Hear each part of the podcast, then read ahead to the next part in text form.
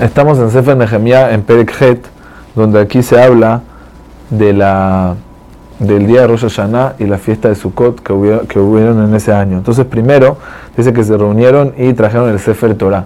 Y a lo largo de este Perek, el Sefer Torah tiene mucho lugar porque la Torah es lo que ilumina a la persona y es lo que encamina a la persona, y especialmente la Keriata Torah. La Keriata Torah de cada Shabbat y de cada fiesta, la Kriya Meoreret Tasman, la Kriya misma hace una ashpa, hace una influencia, ilumina a la persona en el buen camino. Entonces aquí también leyeron la Torah y la entendieron. Si se dan cuenta, se repite mucho en Pasuk Bet, Kol Mevin Lishmoa, en Pasuk Gimel, Anashim, Anashim, Mevinim.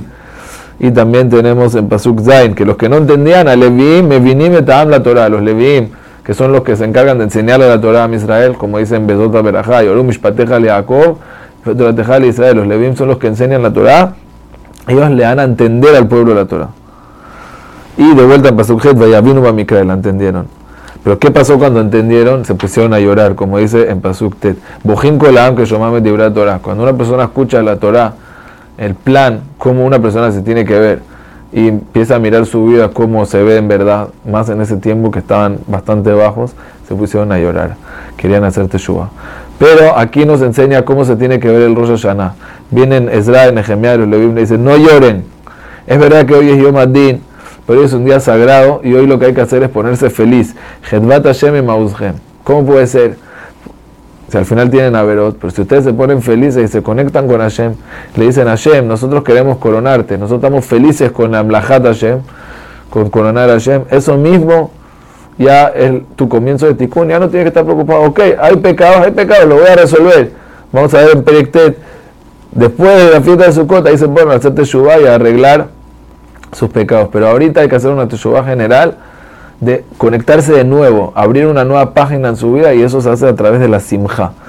Y por eso en Pasuk Bet ellos le mandan, hace Mishloach Manot, ¿sí? así como hay Mishloach Manot en Purim, de repente hay aquí Mishloach Manot, lejos el de Shalach Manot, quizás por eso es la costumbre en Panamá por lo menos en, antes de Rosh Hashanah mandar regalos, puede ser que se aprende de aquí, de Manot, la Simcha quien vino y me entendieron cómo funciona esto, esto funciona a través de la Simcha. Después el segundo día se reúnen únicamente los Rashi Abot. El segundo día es el segundo día de Rosh Hashanah, que sabemos que el din es más, menos fuerte. Entonces se reúnen solamente los Rashi. ¿Y qué hacen? Encuentran en la Torah, que hay una mitzvah de Sukkot. Y es raro. ¿Acaso no sabían que hay que hacer Sukkot? Y más adelante también te dicen Pasuk Zain que no hicieron desde la época de Yoshua Binun una Sukkot como esta. Y es, está difícil de entender esto. Entonces, aquí está el mensaje de Sukkot en dos palabras, de que la Sukkah es la protección que tiene que venir después de la Geulah. Después que hay una redención, después que hay una Geulah, tiene que haber una protección especial, porque si no, los Hitzonim, si no, las fuerzas del mal te persiguen y te tratan de quitar la Geulah que lograste. Por eso, eh, cuando nosotros en Tefilat Arbit decimos después del Shema Gaal Israel y después decimos Ashkivenu. Cuando todavía, cuando es de noche, aunque tienes que gular, pero es de noche, entonces todavía te está persiguiendo la fuerza del mal, no alcanza con Gal Israel, tienes que hacer un ashkivenu, ushmor bueno, que Hashem te cuide y esa que la mantengas contigo. Entonces, ese mensaje también lo vemos sobre Jacob Avinu, que después de volver de Labán hizo la Sukkot. También a Misael cuando salen de Mitzrayim, Vaisume Ramesés Sukkota, ¿sí? Y la azúcar simboliza esa protección que Hashem nos rodea y nos cuida. Por eso la azúcar recuerda a los Ananekabot, las nubes de gloria, que también son esa protección, ese área esterilizada, que podemos conectarnos con Hashem sin tener miedo de lo y de las fuerzas del mal.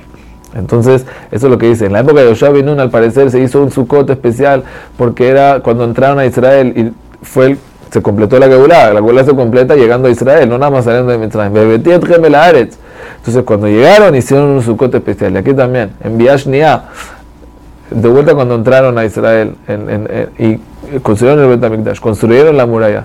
Ahorita hay que hacer un sukkot especial para mantener esa Geulá y esa es la Simcha Geulá Meod, que este lenguaje, Simcha Geulá Meod, es único en el Tanaj, de que es una alegría grande, muy grande.